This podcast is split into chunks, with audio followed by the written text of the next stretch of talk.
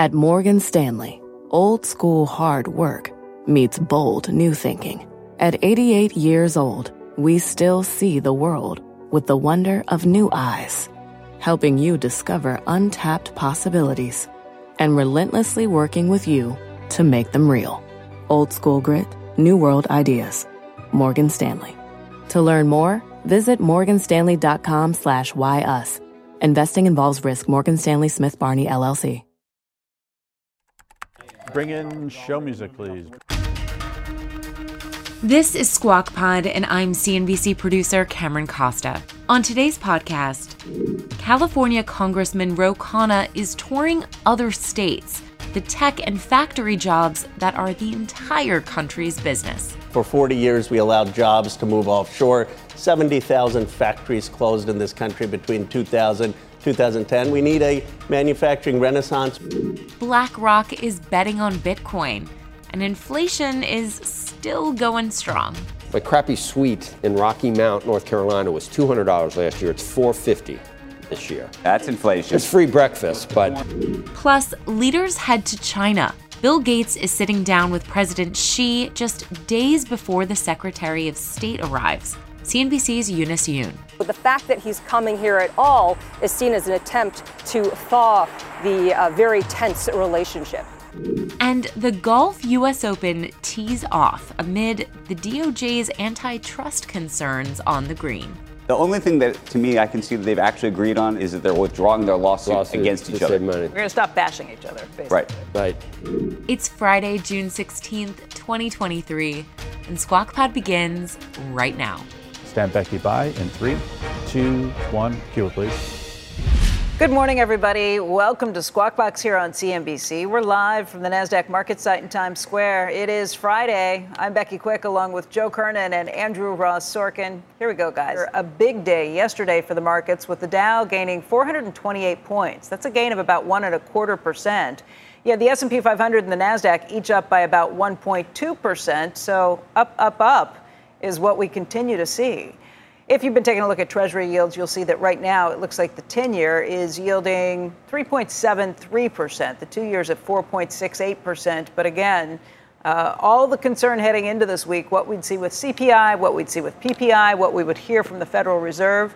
Yeah, markets done nothing but go up in terms of equities markets. Meantime, this is big news in uh, crypto land. Uh, Bitcoin. We're watching the price of Bitcoin this morning because asset manager giant BlackRock taking what looks like the first step late yesterday to launch a spot Bitcoin ETF. The firm filing an application with the SEC to launch the iShares Bitcoin Trust. If approved, the ETF would allow easy access for investors to get exposure to crypto in a product from one of Wall Street's largest companies. Uh, Coinbase is listed as the Bitcoin custodian for the proposed ETF. BlackRock has an existing strategic partnership with uh, Coinbase. The SEC, of course, has resisted allowing a spot Bitcoin ETF in the U.S. so far. It's currently in a legal battle with Grayscale over whether the firm will be allowed to convert its Bitcoin fund into an ETF, and a decision on that case expected later this year. Kind of a very interesting sort of turn of events, given Larry Fink's views of Bitcoin for as long as he's had them. I And don't know about that, but. Grayscale was been trying to do this for gray gray scale now Black Rock sort of the, um, but BlackRock I guess has a better chance. Uh, it's more well known, but I mean the- the same concerns that regulators have had about a spot ETF.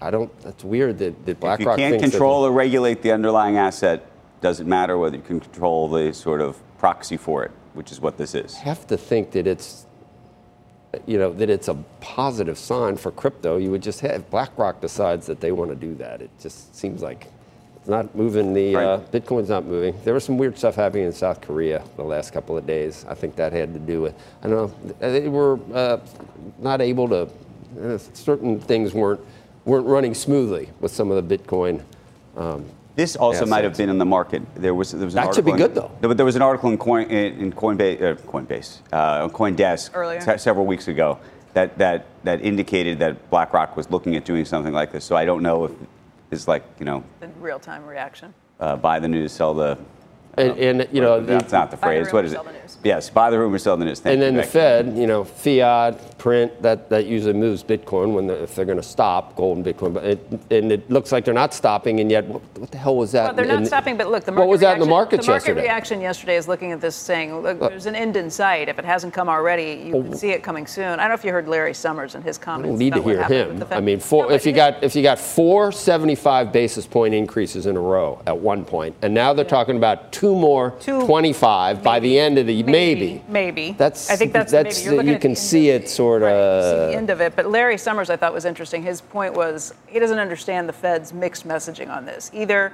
you see all these reasons Right. that core is going to be higher and you move it up, and so as a result, we're going to raise rates, or you know he can see both sides of the argument. Why you would wait and want to pause doesn't understand why you. Why you you're saying that you're going to raise your core expectations, but then not raise rates right I now? I saw an article t- saying Larry Summers was wrong about inflation. What was he saying about? I don't even know what. What was he saying about inflation? Yesterday? No, Up- it just said po- he's been wrong point, about he's it. been saying they need Hawk- like Furman. hawkish. Very hawkish. They're like uh, Yeah, they've- they've speaking from the same. they have yeah, they, the same they're uh, you know mentor mentee or, or whatever. But yeah, uh, really strident about that. I, I that I thought that was a great. Uh, point yesterday about used car sales if you take used car sale increases of 35% Right. out you got a core that's that's that's not out of control I've come to the, the decision, and and What it's did she it's say it was? Three- anti. 0.3? It's, it's it, it goes against my philosophy, and that What's that? is that inflation was really due to the pandemic and the reopening, and we're probably headed back to what was normal for years and years and years. I'd like to say that all this spending and the Fed at zero and all the Biden administration's, you know, Right. the inflation. Now you're putting it on what? on supply chain issues. Just straight. just the pandemic uh, and the pent Don't up you think it was- demand. Don't you and, think it was a and combination of the two, though? Yeah, it's all part of it, but you know, the hardcore um, libertarian wants to say this was totally just too many dollars ta chasing too few goods, and what it, I don't know. Don't you think it'd go back? I don't think it's the 70s. I don't think it's No, it's- ingrained. I I don't think think, it's supply chain was deeply a big- ingrained. Look, it's not happening. What? It would have been the 70s if it was just happening here. Right, happened everywhere. It happened everywhere. And there I- is definitely. I mean, why would yesterday? And I had I took someone in the airport. Why would yesterday be the busiest day since before the pandemic? It's June. It's a three-day Because it's a- weekend. I get all it's that. a three-day weekend. Nobody works on a lot of Fridays three-day weekends, but I mean, we there's a lot of them. It's it's summer. This is, this I get is a it, but effectively weekend. but Most people want to go. Be around. People want to go, and things are. My crappy, you know, Pent-up demand My crappy suite in Rocky Mount, North Carolina, was two hundred dollars last year. It's four fifty Yep. this year, and it's you know, there's That's free inflation. There's free breakfast. What's the core inflation there? They don't even have a cough screen on the free breakfast, so it's not like it's you know really. Have you been? Do you do you eat out of those? Would you do that? we we do when we're on the road with the kids. Yes, We heard that someone said they don't even change the tongs ever. You know, for, so I don't. that's not true. That can't. They They have to wash with them. that? You'd eat at a, would you eat at one of those mega I have. buffets? Yes, I have. You eat at mega buffets I, I have. Yes. in New Jersey, I, I can't remember the last time I have, but yes, and I you have. live to tell about it. Do you drink out of the glasses in the no, hotel? never. bathroom? They never wash those. Okay. Oh, no. You need, you need the plastic, the paper or plastic the only ones. Bingo. Or you bring your own What I finally figured out, they change the sheets, maybe, but they don't change that other thing. That's why you don't sleep on that part. You don't Okay, touch we're, it. we're missing every story. They're Department of things as we Justice's uh, antitrust division has informed the uh, PGA Tour that it will review the organization's proposed merger with Saudi-funded LIV Golf. What do you what do you give the chances of this? With no framework, no no way they I even put know it what they're. low. I put this at low. Below Not even for the antitrust piece. No, I know, put this at in low general. because you still have to get the rest of the board, which I think was blindsided by this. You still have some the of the players. Some of the players that have to vote on this. know how it's I don't think there's a deal. And this is to me a. The only thing that to me I can see that they've actually agreed on is that, and we'll see whether they do it, is that they're withdrawing their lawsuit, lawsuit against each other. money. We're going to stop bashing each other. Right. Right. Well, we'll talk about quite a day yesterday, too, at, at LA Country Club. In a statement to the CNBC, the PGA Tour says we are confident that once all stakeholders learn more about how the PGA Tour will lead this new venture, they'll understand how it benefits our players, fans, and sport while protecting the American uh, institution of golf. A source tells uh, CNBC that the DOJ's interest would be an extension of the pre existing investigation and would not be unusual for U.S. antitrust authorities uh, to review a transaction of this profile. We knew this was coming, obviously. Uh, and golf fans have been analyzing comments about the merger after the announcement. And here is Yasser Al Rumayyan, governor of the Saudi Public Investment Fund, who will be the chairman of the new combined golf entity, speaking to David Faber back when the, on the day the merger was announced. The idea is to keep everything independent, but strategically they're all aligned. So the idea that we have, instead of uh, competing, we're going to be complementing and to look for additional venues. And that's where the, the PIF investments, capital investments, will come in, will kick in. So uh, we'll be uh, either creating, acquiring, doing some new things to grow the game of golf. It's pretty straightforward. I, w- I want to talk about yesterday, though, more than I want to talk about this. So when you're done, all let I was me going to say is there is an element where when you come out publicly and say the reason that we're doing the deal is effectively to end this competition, Right. that is like prima facie evidence right, on that, tape. that you're ending competition. and that's what the whole that's but I'm trying to think of, works. I'm trying to think of who is going to be harmed competitively, though, by it. Seems like everyone will benefit. You know, I think if they were able to do it. well, no, the, you could argue the players. No, the players will be doing a lot. But look at the guys that, that went. Uh, all that's going to, I mean, the PIF is big, big. There, I think even the, the journeyman would do a lot better under this. You know, did you see? Any, did you see any of it? I yes- just want to understand you- how the PGA comes see- in. Matt How was is it that the No, PGA I- puts out a press release? I Matt have wasn't- children. I have children, and I'm pretty busy. But how is it that the PGA puts out a press release saying that once all of the stakeholders Yeah. understand, and yet our board and some of our players don't understand? Well, there's going to be some guys that are obviously. Uh, I don't you know if they've worked out all the details. What, what did Phil get? Phil got Uh, at least a, I forget, but it was rumored how much he got. And, and guys like Rory that said no, I'm going to stand up for what I believe, didn't get it. And now they're all. No, no. thrown What I'm saying is here you have the think that's where PGA the putting out a press go, release right? saying no. The PGA is putting out a press release that has Yeah. said it. You, you read it saying, Yeah. you know, it, once everyone understands, all the stakeholders will get it. It's going to be fabulous. I don't even think at the top of the PGA that they're all in agreement that this is what they actually want. Oh yeah, I, I mean, it, when it was announced with that framework that was so nebulous, it's like, is this really? What are the chances it really happened? Anyway, what happened yesterday? I said Xander Schauffele. Oh, he, he's good in every You major. 12 names. Well, I said Xander too, but he's leading. He shot 62. You don't shoot 62 at LA Country Club. You just, but he did. I saw people the greens are complaining about soft. how the greens are a little. Uh, well, the greens. Well, the, the greens are a little bit uh, receptive. It's a very, very. I mean, it's such a hard. There's a couple of par threes that are over 250 yards.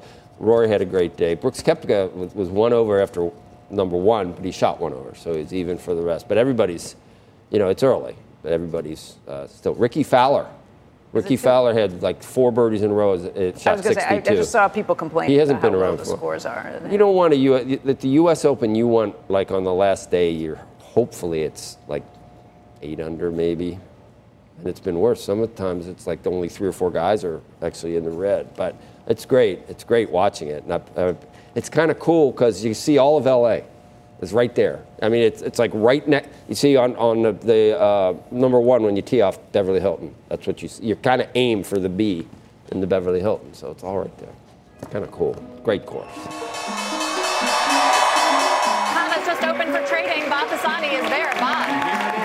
Cava has finally opened here. $42. Look at that. $22 was the initial price. And remember, we were talking about 17 to 19. Shares of Cava jumping as much as 117% in the stock's debut yesterday. The stock pricing at $22 uh, per share. It opened at 42, closed at 43.78. The closing price giving it a market value of nearly 4.9 billion dollars and making it the top performing IPO this year for companies valued above 500 million dollars. Do you think it holds? Is this a and does this open up the rest of the market This definitely more? opens the rest of the market because everybody's been waiting to see what happens. When you see that much of a, um, a pop above the pricing expectations that had already been ra- raised, I think you have a lot of people that are going to be trying. I, I don't know if you saw the, the head of the NYSE yesterday, Bob Pisani, Right. had her on the floor as it was opening, and he said, "Hey, you think you'll be getting other calls?" She said, "We're already getting other calls." Um, But uh, you uh, put phone's this in the category. I mean, here's a she said. company, and unfortunately, and I, it's a great, great restaurant chain, still money losing. Money losing. Money right. losing restaurant. Yeah. You can go look at what happened to Sweetgreen. You can and go back to. I mean, I'm not putting this in the um, Is it Sweetgreen? Is it sort Chipotle? of SPAC category, but Yeah. there are a lot of companies that have gone public, flew, and I just am glad I understand it. I mean, it's not like imply. AI, it's like food. And people like, I, I mean, people are going to keep going out. I, I think that's one thing we know post post pandemic. We miss that so much that we have a new appreciation.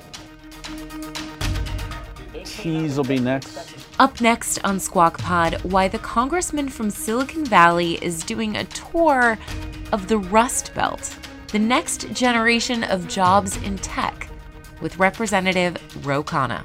There is a confluence between manufacturing and tech. The modern factories are going to require technology jobs. Uh, yes, they're going to require blue collar jobs as well. We'll be right back.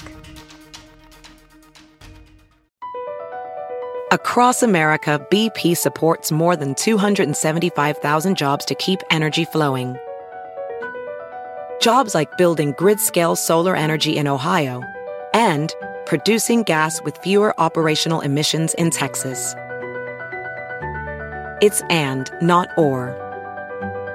See what doing both means for energy nationwide at bp.com slash investing in America. What's on the horizon for financial markets? At PGIM, it's a question that over 1,400 investment professionals relentlessly research in pursuit of your long term goals. Specialized across asset classes, but united in collaboration, our teams provide global and local expertise. Our investments shape tomorrow, today. Pursue your tomorrow with PGIM, a leading global asset manager.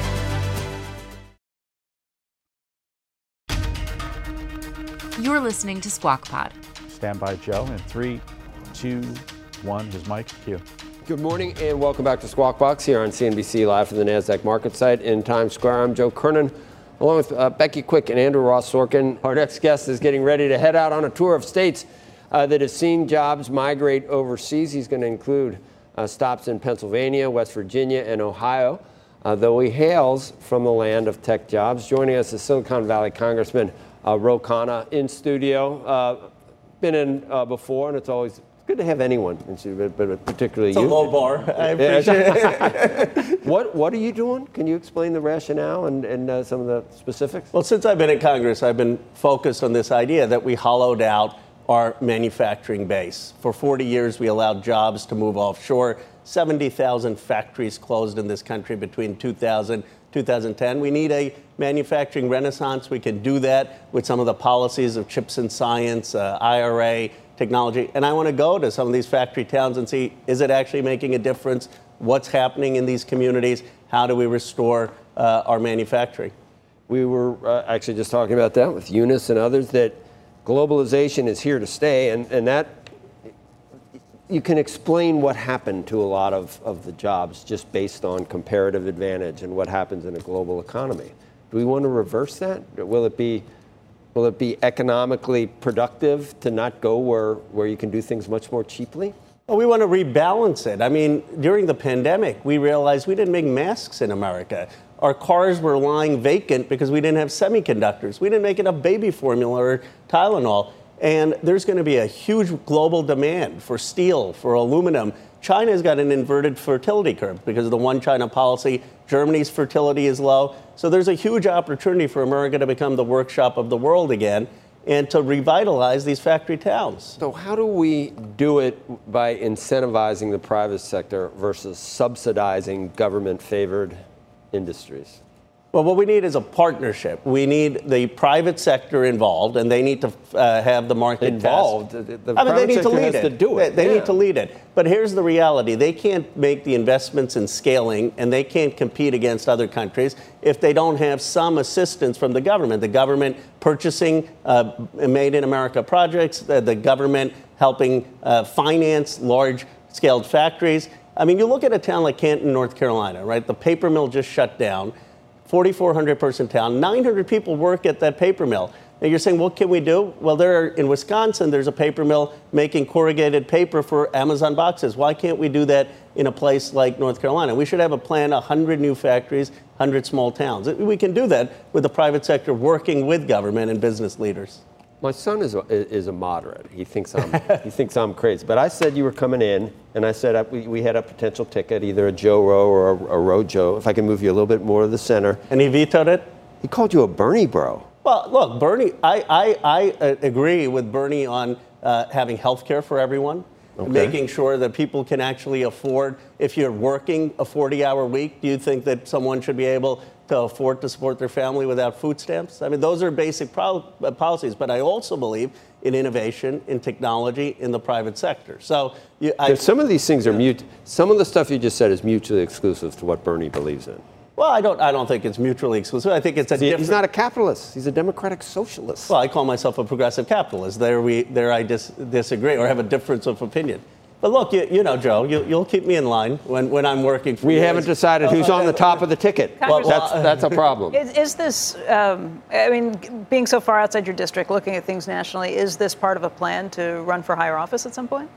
No, it's a part of a plan to help make the case for what Joe Biden's policies are. I mean, we have had a manufacturing boom in this country. We have had manufacturing capacity up, manufacturing construction up. But I don't think people argue in statistics. Somehow that message is not getting through. So what I want to do is go to these towns and say, is there actually a difference in these actual communities? People who had been laid off were angry. Do they feel a difference? Or are all the battery plants and semiconductor plants just going to places like Columbus and not really hitting the small towns and factory Well, towns? we had, we had uh, Steve Case on yesterday, and Yeah, as you know, Revolution is all about rise above the rest and trying to make sure that there are technology jobs that exist outside of places like Silicon Valley and New York City. Um, what you're doing is pretty different, though. This is more about manufacturing itself and, and not necessarily technology jobs being outside some of these places. We've done we've done both. So I'm a huge fan of Steve Case's. I done a partnership tour with Google a couple of weeks, uh, months ago, about bringing uh, new AI jobs, and we actually set them up in Allegheny, Pennsylvania, in South Carolina. But I think that there is a confluence between manufacturing and tech. The modern factories are going to require technology jobs. Uh, yes, they're going to require blue collar jobs as well. So, in my view, it's technology AI, data management that can allow for the productivity advancements to have the modern factories. I, I got a. You just said you were here supporting supporting President Biden. I, I was just so curious. uh, Did you see uh, the governor of your your state, Gavin Newsom, with Sean Hannity, um, uh, discussing the debt ceiling deal, where he said that he thought that President Biden uh, had rolled Kevin McCarthy was the was the phrase rolled. I think he said he cleaned his clock. Do, you believe that's the case? I wouldn't characterize it that way. I believe the president did the best he could under the circumstances, but there were aspects of uh, the deal that uh, I didn't like. I mean, the fact that you now have uh, the Mountain Valley Pipeline uh, being green lighted, the fact that 50 year old women uh, are not going to be able to get food assistance at a time of the slowing down of the economy. I mean, I think the president did the best in the circumstances, but I wouldn't describe it as that he cleaned Kevin McCarthy's clock. I couldn't get you on camera to admit that the president should negotiate, but now you're glad he did, and you're glad we got this done in hindsight. Well, uh, my We view, my view was that the president should have just said, Treasury, go pay. I mean, it's a manufactured crisis. We've never defaulted on our debt. He, the, the previous Congresses uh, have been able to uh, have said to the president, you have to spend this money. He could have just said to Treasury, go pay, and I don't think Jerome Powell would have failed to clear those checks. I, I'm, I have mixed feelings about that too, because you're right. The, the reason that all the that we did all that was because a bunch of Democrats got elected. So if Republicans don't want to pay for what's already happened, then they need to win some elections. Is, is the way that you prevent. Uh, if you think the spending is frivolous or uh, it's too much, well, stop the spending before it happens. After it happens, it's kind of a moot point. But hold on, did did you you just said that the spending was the fault of the Democrats? I just said that over the past couple of years, what we just paid for, right, was uh, the last two years we paid for all the things we spent over the last couple. Are, are you just going to make the insipid point that Trump spent money too with his tax cuts? Is that is that where you? No, I was going to understand make, that. I was going to make the insipid point that you can look at deficits. But you admit it's Republic- insipid. No, I, Well, I, uh, whether that- it's okay, or not, I I can make the understand. point I that got it. I Republic- got it. I know. the factual I got it. point that Republicans under president under Republican Okay. presidents historically, as you know, I uh, got it. deficits have gone I know. up. Good point. Good point. I wanted to mention to true. you. I don't okay. even have to chime in here. I, I. I just- oh, what first time viewer? um, you know what? It's not rise above the rest. That rise above was our stupid saying that we Oh, came up with. of the rest. It's rise of the rest. Rise- You, can, you, of you put the two, you mix the two. Well, mix. Steve- I heard Steve- that and I thought, oh my God, she's What Steve back to my- Case is doing is brilliant. It is. Because Great. you're going to have 25 new million digital jobs in this country. Many of them aren't going to require a college degree. That's what people don't realize with this AI stuff. It's actually going to make it more accessible. You don't need to know math and computer programming. And Steve Case is saying, don't have all those jobs in New York and Silicon Valley. Have you're them in out Ohio. Okay, you Pennsylvania. okay with people not coming back to work in places like your district? Well, no, I think that uh, there has to be a hybrid uh, a- ability to come back some days and also to work remotely some days. But it's a But challenge. You can't live in Idaho if you got to come back three days a week. Well, I think that's not bad for the country, that, that we're spreading out the technology opportunities. The challenge in, in my district, I mean, candidly, in, or north of my district in San Francisco, we've got to get some of the crime under control. Right. We've got to get the homelessness under control. But isn't, isn't the crime piece a, a, a law piece?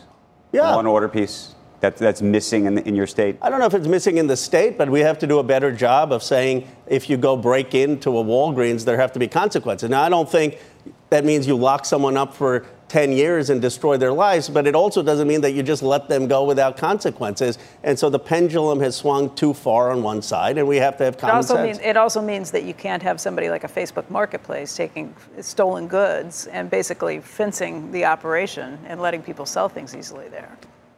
Yeah, no, I mean, I think it. We, we need- Amazon, uh, Facebook, they, they've all kind of contributed to this by In not policing the, by not policing the stuff that they're selling. We just spoke with the Home Depot CEO this this week, and he said just that that Right. you can now go online in any of these places, and you know those are things that if they were for sale in a Home Depot, Home Depot would be in big trouble. How come they're not responsible for it?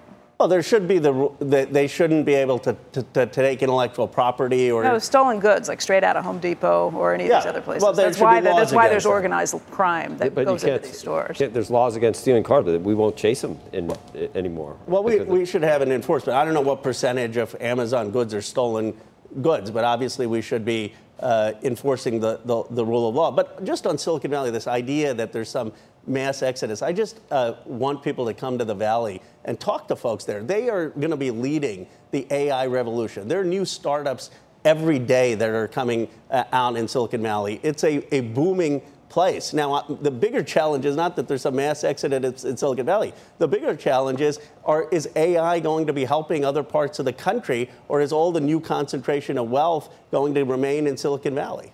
You must be excited though about AI, I- but it's gonna. You know, we're all doomed, obviously. What was the other? Oh, and then crypto. They You- can't take your job, Joe. Don't worry about it. I don't. You're- I, you I agree with you. Humor, you got too I much agree with knowledge. you. I agree with you. I think, um, and, and if we do eventually start running things, we got to do something with crypto. You ready to do something uh, regulatory wise? You want to do it before we're in the Oval Office, or you're you going to get Congress to move its uh, tuchus? Well, they, we need to do something, and we need to have sensible uh, regulatory f- reform. I mean, we've, we've got to recognize that there are values, in my view, to blockchain. Your friend Larry Fink now wants an ETF. Oh, we got to go. They're yelling. We got to go. All right, we still don't know. Rojo, Joe Rowe, uh, one or the other. We'll be right back. Do you have a preference? If you want to hear more about Steve Case, his Rise of the Rest Fund, or any of his bets on companies outside Silicon Valley, check out your Squawk Pod feed. He's on yesterday's episode. But in this episode, we still have more to cover. Coming up, Bill Gates is sitting down with China's President Xi. Our Beijing Bureau Chief Eunice Yoon has the details of that meeting. In Chinese state media, they've been saying this today. Someone like Bill Gates uh, would come here uh, really shows how important China is to the business community. Across America, BP supports more than 275,000 jobs to keep energy flowing. Jobs like building grid scale solar energy in Ohio and producing gas with fewer operational emissions in Texas. It's and, not or. See what doing both means for energy nationwide at bp.com slash investing in America.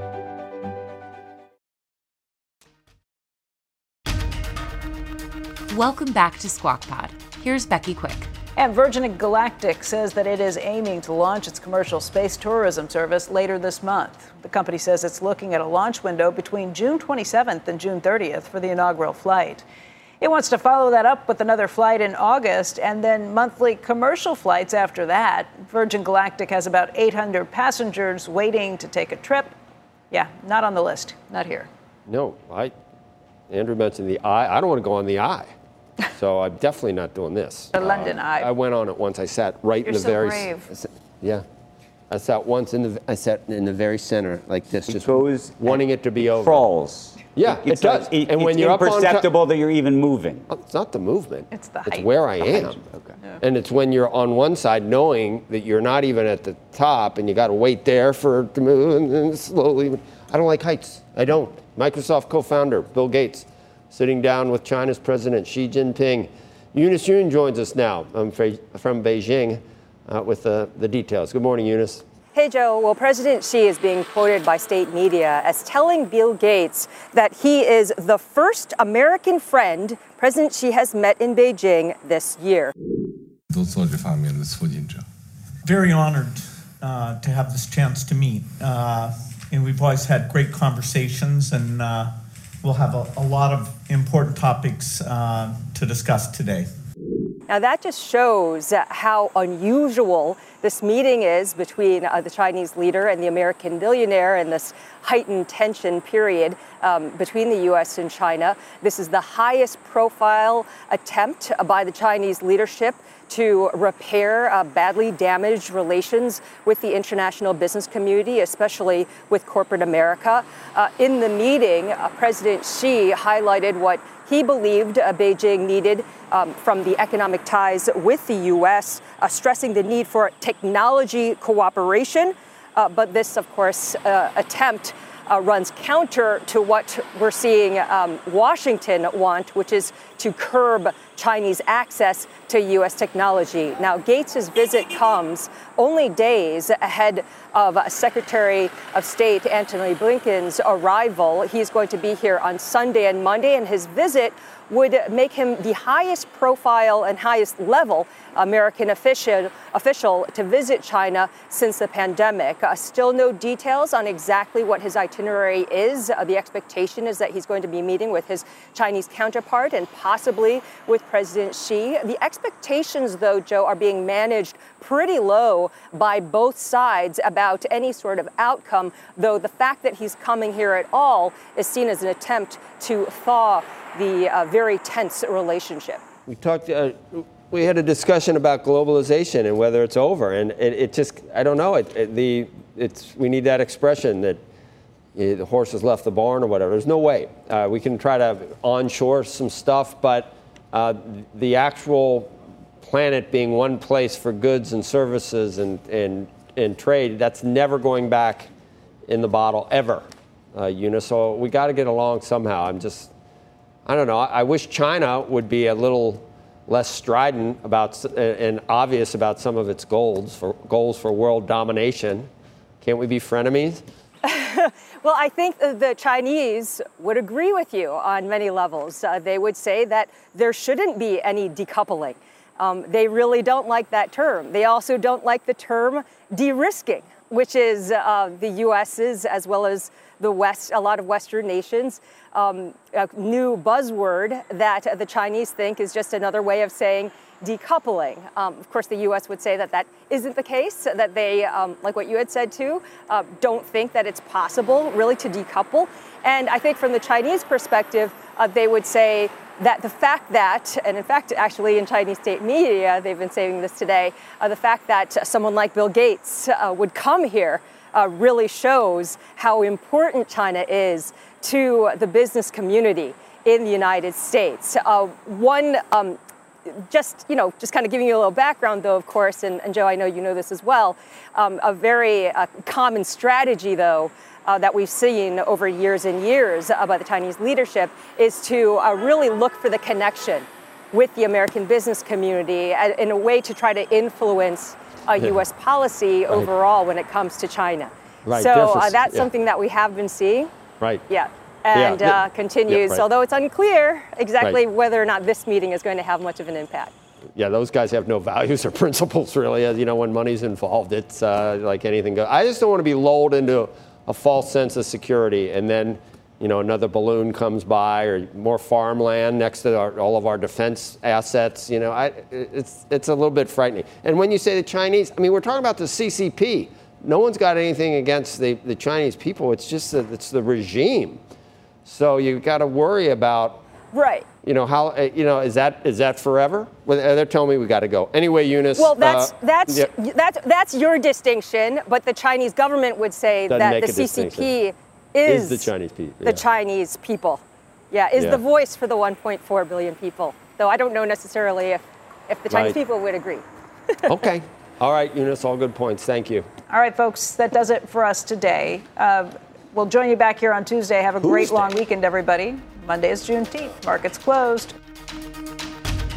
That's the podcast for today and for the week. Thank you for listening. Squawk Box is hosted by Joe Kernen, Becky Quick, and Andrew Ross Sorkin weekday mornings on CNBC at 6 a.m. Eastern. And don't forget, please follow Squawk Pod wherever you're listening now. Leave us a review, a rating, and then tune back in on Tuesday.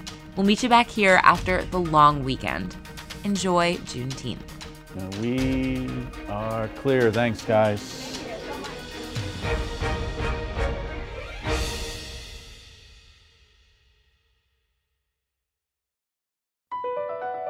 BP added more than $70 billion to the U.S. economy in 2022 by making investments from coast to coast.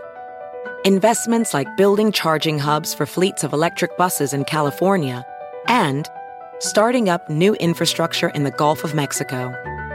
It's and, not or. See what doing both means for energy nationwide at bp.com slash investing in America.